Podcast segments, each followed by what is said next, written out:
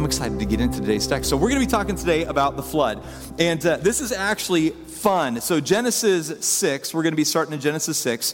If you are using the Bible that's in the chairs, it's going to start on page 5. Uh, I'm actually going to read little sections of the flood narrative all the way through.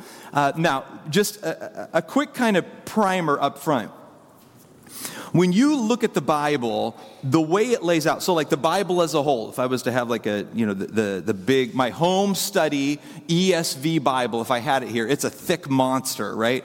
And uh, if I had this here with me, it'd, you know, I'd hold it to be about this thick.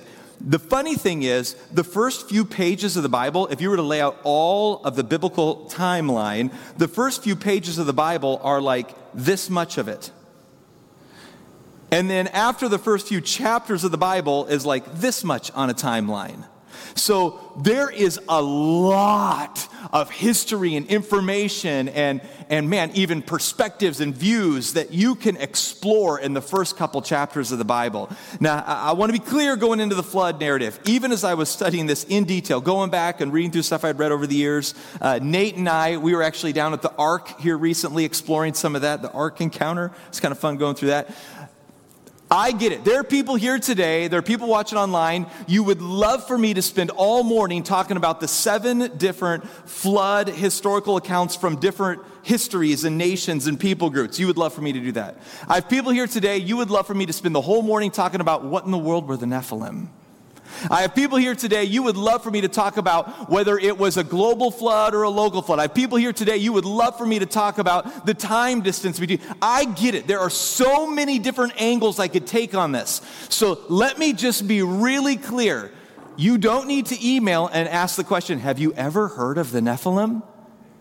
I'm not spending time on them because the scripture doesn't spend significant time on them. It doesn't mean they're not interesting, and it doesn't mean it's really fun to explore, because it is.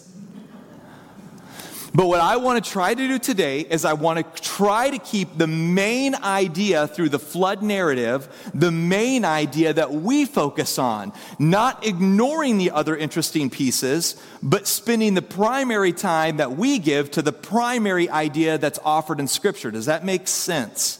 So if you're really curious about all of these other rabbit trails, many others that I didn't even mention, in fact, the Great Rebellion is another super interesting one. Dan and I were talking about that earlier. Really interesting to read about, and the influence of maybe fallen divine beings and how they taught humanity to do even more evil. That's so interesting. Don't go there, Mike. Just let it go. Let it go, let it go. So as I work through the flood narrative, if you're interested in all those other things, you are more than welcome to run down those rabbit trails.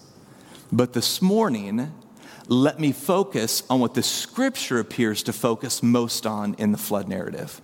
The main idea of the text is our main idea this morning. All right. Years ago, I was uh, sitting in my house with my family and uh, as we were hanging out, getting ready to have dinner, so this is before the little girls were born. It was just the uh, now older three kids. They were really little at the time down in Texas. And we sat down at the dinner table, and the tension was really high. I don't know if you've ever had like a bad family night. So, you know those nights when you sit around the table and you're getting ready to eat with your family, and, and you honestly think, I do not want to be with you all tonight. Have you ever had those nights?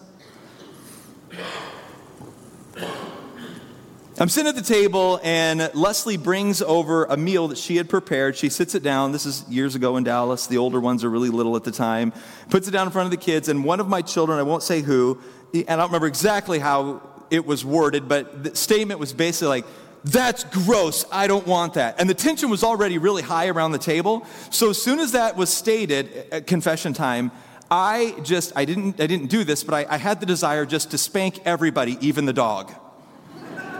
Like I just, I was done. I was done. I was done with the grumpy. I was done with the bad attitude. It just, it was a bad night all the way around. And then this like outburst of disrespect about sent me over the edge. Now, um, later on, after dinner was done and I started having conversations with the kids, I was able to follow the chain of events that led to that really frustrating dinner. Earlier in the day, one of my children had something happen at school that made the individual feel really bad. When they got home, they still felt bad about it and ended up spilling out the bad day on their sibling which inevitably led to them fighting. Like, you know, so the grumpy child is now grumpy with another child, and then they start to fight over a toy, which makes them in conflict. So now they're in conflict. I'm trying to finish up my day. Every young family is going to go, I get this. Right? Or maybe you remembered if you're older with your younger kids. And in that moment of tension, when the two little ones were fighting, my wife was in the middle of making dinner, and she was now increasing in frustration with me because I was still trying to finish up work. And she's going, I need help with the kids. And I'm like, I can't, I got to finish work. And she's like, they're to kill each other. Right? So, fine. Okay. So now she's frustrated with me because she's overwhelmed. She needs help with the kids that are fighting because a kid made fun of him earlier in the day and it spilled out with that child. So I'm following the chain of events, right? And now I go in there, I, I, I stop the fight. The tension is high with mom. I'm frustrated because I didn't get to finish my work day. I'm settling down this fight. And then all of a sudden, the baby, who would have been Emma at the time, like needs a diaper change. So then it's like, stop fighting, go change the diaper, come back, and then dinner time. We sit down at the dinner table together, and inevitably, underneath the table, somebody does a kick which erupts in all more, fr- like all this other frustration. And then, so we get all that finally settled down, and I'm, I'm over the top frustrated. I didn't finish my work. Leslie's frustrated with me because she needed help with the kids, understandably, because she was making dinner, and the kids brought the frustration home from school. And then in that moment, the food is finally placed in front of one of the kids, and the kid was, I don't remember how it was stated, but that, that was basically, you know, ooh, that's gross. L- let me just offer an idea to you.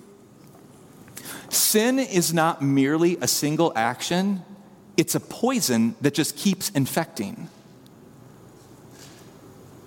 Right now, and I know like having a bad day isn't sin, but have you ever heard the old adage, hurt people hurt people?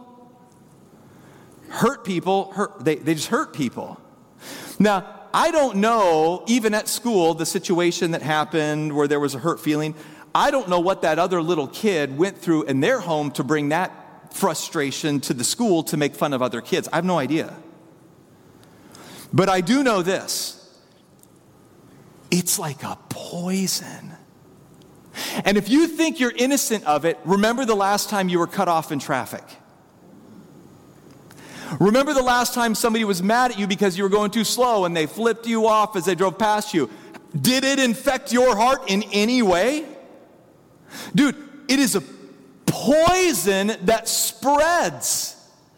And this is true when you look through history. Now, as, as light as it is to talk about it in a family, the reality is nations go to war and kill each other, which justifies more killing, which justifies more revenge, which justifies more hurt. People are it is a limitless poison that just spreads and grows and grows and grows. Revenge upon revenge, upon hoarding, upon taking. This is the story of how sin infects humanity.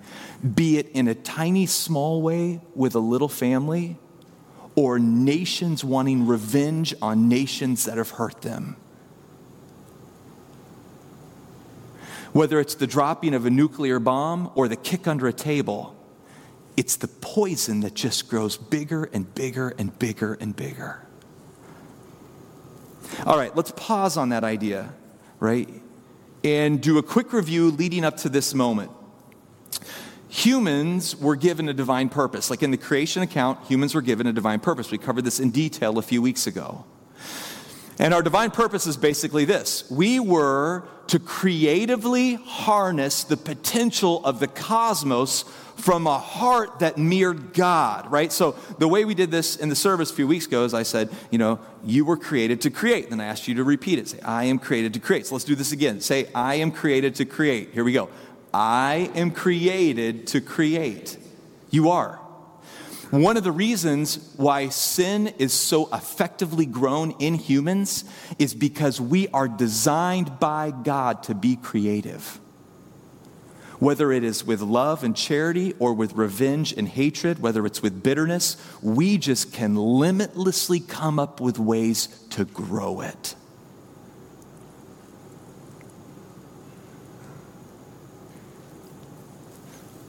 The foundation, what we discovered a few weeks ago, the foundation of our limitless call to create was literally intended by God to simply bring the heart of God into all things. That's what we were supposed to do. We were supposed to, we were created out of love, out of charity, a loving family, birthed humanity, breathed into the dust, and the ordered dust becomes sentient at some level. And we were supposed to become agents of that creative goodness in the whole world and maybe even beyond.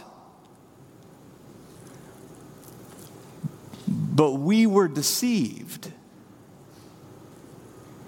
And we were taught to supplant the honor of God with our newly corrupted appetites. And what we talked about a few weeks ago was this we now harness our creative potential in.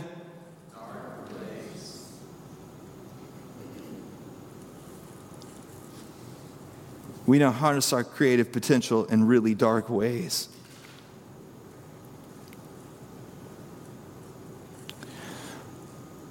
Every good gift of God, from sexual intimacy to complex governments, has supplanted selfless charity with selfish hoarding.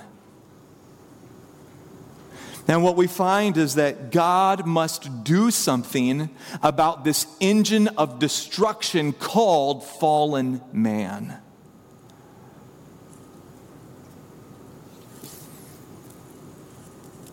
We talked about this too a few weeks ago, but can you imagine if left limitlessly unbound, our destruction would be cosmically hoarded? What if Hitler never died? What if the revenge from one group to another group, what if those generations never died away and it could just increase and increase and increase and increase and increase and increase with more violence, more readily, more rapidly, with more technology. I mean, do you, do, you, do you realize even today, you can go read through this, it's really interesting. One of the primary drivers for technology, all this really cool technological advancement, our phones, you know what drives a lot of this advancement? War.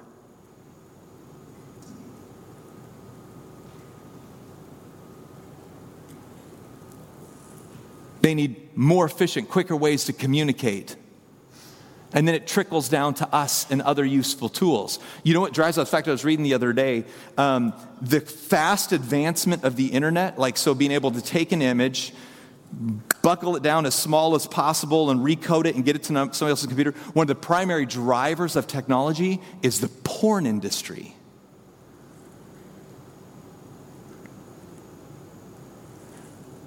Like our appetites are leading the way in us figuring out new and creative ways to, to exploit humanity and to exploit the land. This is what we do. I'm not saying it's the only driver, but it's one of the primary drivers. So, what do we do with this in mind? We have this limitly expanding, ever growing, the creativity of humanity is now being used in such destructive ways. With this in mind, let's go to Genesis 6 9 through 14. These are the generations of Noah. I do want to hit pause really quick. I am not going to read all of Genesis 6, all of Genesis 7, all of Genesis 8. I'm not going to read all of those chapters. I'm going to skip along starting in Genesis 6.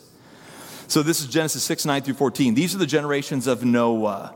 Noah was a righteous man, blameless in his generation. Now, I do want to stop on this real quick. Notice how the text defines Noah, and we're going to talk about this again in a few minutes. Noah is not identified as being the smartest or the strongest or a war hero or really wealthy or really influential. What makes Noah uniquely capable of doing great things for God? Noah walked with God. Listen, I cannot tell you how central mere intimacy with God is.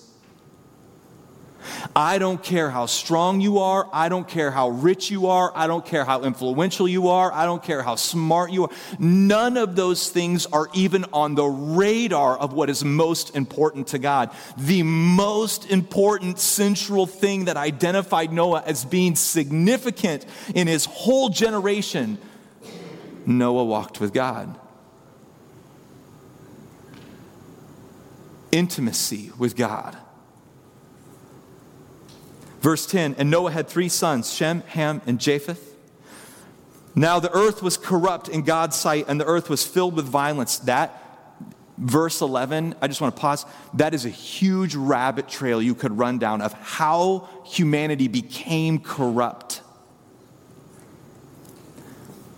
Verse 12, and God saw, which I'm not going to do this morning, and God saw the earth, and behold, it was corrupt, for all flesh had corrupted their way on the earth. And God said to Noah, I have determined to make an end of all flesh, for the earth is filled with violence through them. Behold, I would destroy them with the earth. Now, again, I just want you to be very aware when somebody hurts you, and then you justify hurting them back, and then they justify hurting you back, and then you justify, and the hurt just grows and grows and grows and grows. Have you ever been caught? Caught up in an anger moment and you know, I need to stop feeling this way, but you just can't turn it off? Imagine the engine of violence and lust and hatred so high, they're literally being driven by this constantly. Humanity is deeply poisoned by sin. All the creativity, all of the engine, all of it's being used for hoarding and revenge and and God says, I have to, I have to turn this machine off. So he says to Noah, Make yourself an ark of gopher wood, make rooms in the ark, and cover it inside and out with pitch. Again, there's so many rabbit trails. You're going, how did he make the ark? What was it made out of? It, there's so many, how did he build it? What tools could he have used? Is there any way that he could have carried trees that large? There's a million questions. You are more than welcome to run down those rabbit trails. I'm going to keep the main idea of the text, the main idea of the sermon. Genesis 7, 11 through 16. By the way, there are some, there's some great literature on that. In the 600th year of Noah's life, in the second month, on the seventh day of the month, on the day, on that day, all the fountains of the deep burst forth, and the windows of heaven were opened, and the rain fell upon the earth 40 days and 40 nights. On the very same day, Noah and his sons, Shem, Ham, and Japheth, and Noah's wife, and the three wives of his sons with them entered the ark. They and every beast according to its kind, and all the livestock according to their kind, and every creeping thing that creeps on the earth according to its kind, and every bird according to its kind, every winged creature, they went into the ark with Noah, two and two of all flesh, in which there was the breath of life. And those that entered, male and female of all flesh, went in as God had commanded him, and the Lord shut him in. All right, I want to pause and point out a couple of things from the last part of Genesis 6 and the first part of Genesis 7 I want you to notice that God provides everything necessary to obey his call.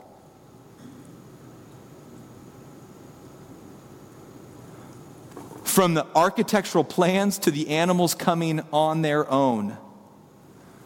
God is even the one who closes the door and seals them in to protect them. And, and so I, I do want to I do want to stop for just a second. I realize there are many of us, many in our congregation, that it's like, man, they have an idea in their mind of something they maybe God has put in their heart, but God has not provided the means for that to happen yet. Listen, what God wants you to do today, He has provided for you to do. Be faithful with what you actually have in your hands, rather than saying, I would be faithful if you would give me. Be faithful to God is actually put in your hands. And what He calls you to do, He will provide for you to do that. Now, listen, that doesn't mean that there were probably days Noah woke up and thought, oh man, Lord, how are the elephants going to get like I, i'm sure those thoughts ran through his mind but i'm telling you god will provide what he's actually asking you to do. He will give you the ability to do it. God will not ask you to do something that will guarantee your failure. He wants he wants to make a way for his people that he calls to do things The Hebrew word, this is actually really interesting. Kathy, we were talking about this with the worship arts team, and she pointed this out. The Hebrew word for pitch, so this is a little side idea, but I find it really interesting. The Hebrew word for pitch, uh, is really interesting. It's a noun form, it simply means a covering. So the idea here is that God puts a special covering on those who carry his heart. So it's almost like the word anointing. So, what carries the boat is, in a sense, the obedience and the anointing of God. I do want to make this statement. The Old Testament is fantastic. And, I don't mean that necessarily in the colloquial way, like it's really cool, though that is true too. I mean it is fantastical. It is, there are parts of the Old Testament and the New Testament too. Like the virgin birth, it's, that's fantastic. It's like beyond what makes even sense. Jesus rising from the dead, it's beyond what even, there are parts of the Old Testament and you're like, this is beyond human understanding. And the way they talk about the pitch being laid on the inside and out, it's almost like it was being consecrated to God, and that becomes the engine that makes this whole thing actually work. Maybe the way to say it would be this it was not human intelligence that saved them, it was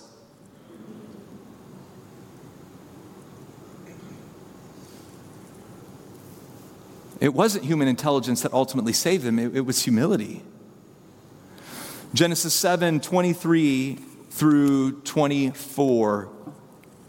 He blotted out every living thing that was on the face of the ground man and animal, and creeping things, and birds of the heavens. They were blotted out from the earth. Only Noah was left, and those who were with him in the ark. And the waters prevailed on earth another 150 days till it all settled down.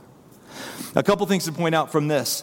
Humanity was so perverted by sin, all their thoughts, right? Going back to this big idea, all their thoughts and actions were violence, hoarding, and revenge. All right, I just want to circle back around to the big idea. Sin is not merely a single action, it is a poison.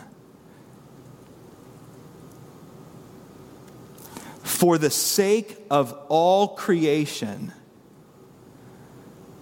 God had to end this ever increasing destructive creativity. Okay, now let's take little things that may even be personal in your heart. I'm going to invite Josh up and, and pull some of these ideas together here. What if the lust that you battle with had no limits to it.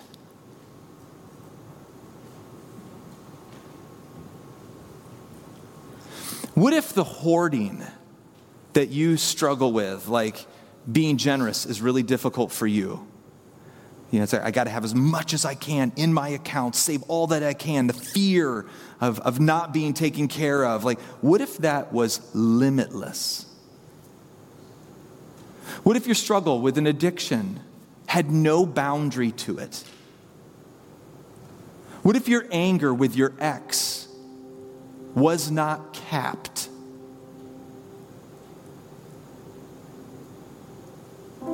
What if humanity was filled with the creative engine of God that He put in us, poisoned by sin, with no off valve? And, and, see, we think we're we think we're above it. It's it's really easy for us to sit in a seat and go, oh, that's for them. But but I don't actually battle with anything that hurts humanity. Oh my gosh. I, so how blind we are. This week, uh, I had something come to me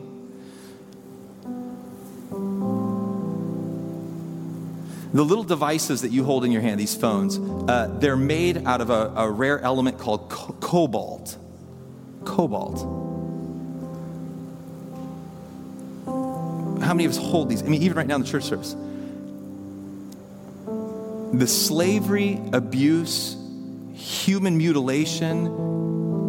I mean, there's right now the technology you hold in your hands, the rare elements that you use right now in your hands more of this is coming out. Like, there are young moms with babies strapped to their back, bare feet, mining in cobalt mines to, mines to get your stuff. The babies are suffocating while they're on their mother's back to be able to put the tech in your hands that we just turn a blind eye to. Like, like listen, there's the overt big things that we see also participate in massive, complex engines that cause suffering that we're just blind to. You don't even see it. And you don't want to see it. You're offended when people bring things up. You, you don't want to ever admit, I might actually be a part of a system that's causing suffering too. We don't want to even admit to it. Not us, not me.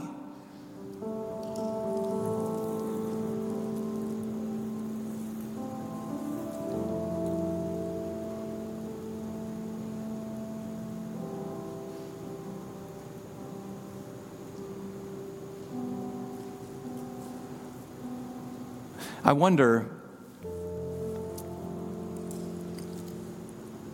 I mean, like, it's so incredibly important that we understand God's rescue plan was centered not primarily on the man. Like, he didn't pick Noah because Noah was really smart and he could figure out the problems of humanity and try to make it work better. He didn't pick Noah because Noah was extremely wealthy. He might have been these things. We have no idea. It wasn't important to the text and he had the money to be able to pay people better or to be able to rightly hire or to balance out economic. I mean, those things might be true, but it's not important in the text.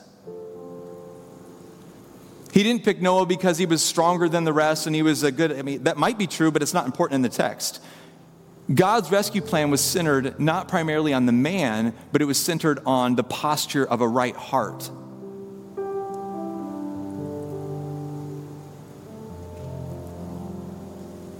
A posture of a right heart, a right heart. Noah stood out as a man who walked with God.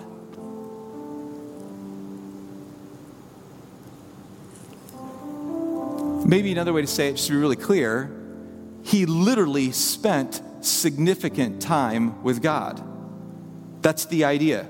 Walked with is literally like be present, spend time with God. If you think your right understanding of the world around you is going to come from four hours of watching Fox News or CNN or whatever, if you think the right understanding of the world is going to come from hours of news watching, your heart is not in the right place, according to the main ideas of this text. I'm not saying it's wrong to check out the news, but the main way you understand what's actually happening is you walk with God. That's how you actually understand what's actually happening in the world. That's how you actually understand what's actually happening in your heart. That's how you actually understand what's actually happening in the world around us. I mean, like, walk with God. That's the core.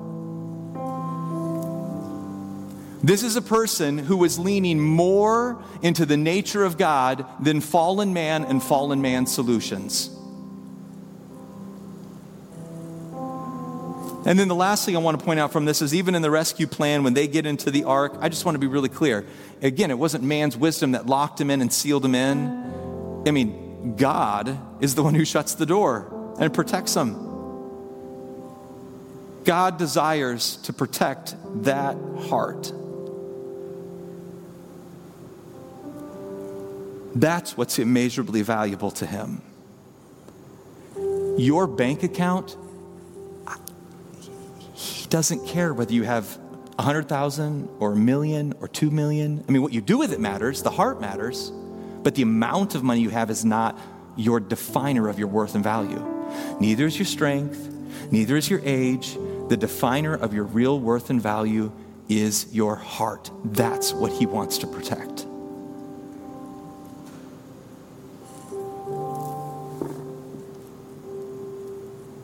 Genesis 9, 11 through 13, I'm almost done.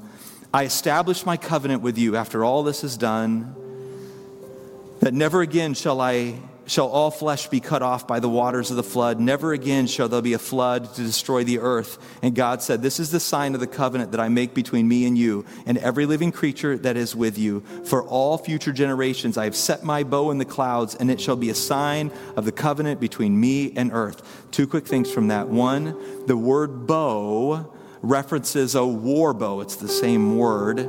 Now, not all scholars agree with this for sure. But some scholars see the word for war bow as very intentional. It's like intentionally symbolic, especially since the bow is pointed into the sky, which the children's Bible points this out interestingly. And so the idea, again, and I get that this is debated, not all scholars agree on this, but the idea, if you take it symbolically, like the rainbow, the war bow hung in the sky, pointed now up in the sky, would be this the full renewal of humanity will require God Himself to come down and take on Himself the full poison of sin. So, there I am with my family. Sitting at the dinner table, and something that happened at school spurred a bad attitude at home, started a fight between my kids, which made my wife frustrated, understandably, because she's making dinner and she can't do that. So I had to stop work early, and I'd come over and help the kids out. And then finally, you know, the little girl needs attention and changing. And, and then I come, and then very soon I sit around the table. And by the time I sit around the table, all the tension is so high, and then food gets placed down, and yucky, it's gross. Like I don't, I don't want it. Or, or you maximize it out to nations who take revenge, justify revenge, who justify revenge, who justify revenge. People groups are hurt. They're taken into captivity. They're put into slavery. They're, you name it, all the way down through the biblical accounts. There's always a reason to hurt back.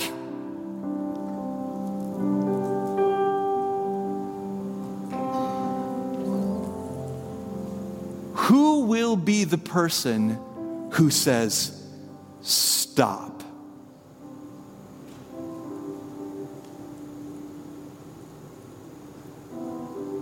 stop. And, and, and I don't want to give away the end of the story.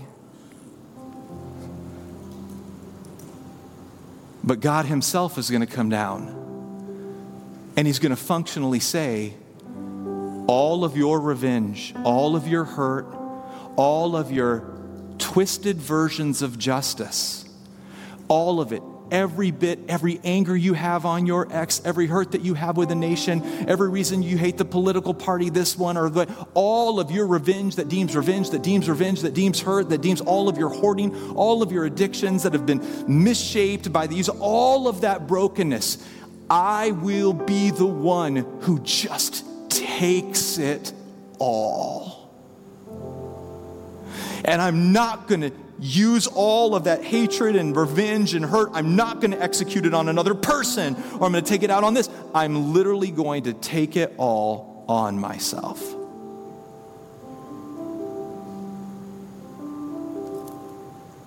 Somebody needs to be the person that says, Stop. No more. In every home, around every dinner table, somebody needs to walk with God that goes, stop. Two thoughts I'm going to leave you with. If you would, grab the next steps card. Um, do grab the next steps card. I want you to think about this. Think about this. Think about this. Reflect on it. Grab the next steps card. Pull it out. Think about it. If you want to leave it up here and we'll pray over it with you, if you want to take it home, that's fine too. But think about this. Remember, sin is not merely a single action, it is a poison. Two questions to consider, um, and they, they build off each other, okay? So I'm going to go through both of them, then I'm going to let you go. The first one is this Man, even now, Holy Spirit, by your grace, you lead our hearts. Where in your life is the poison of sin justifying more sinful actions?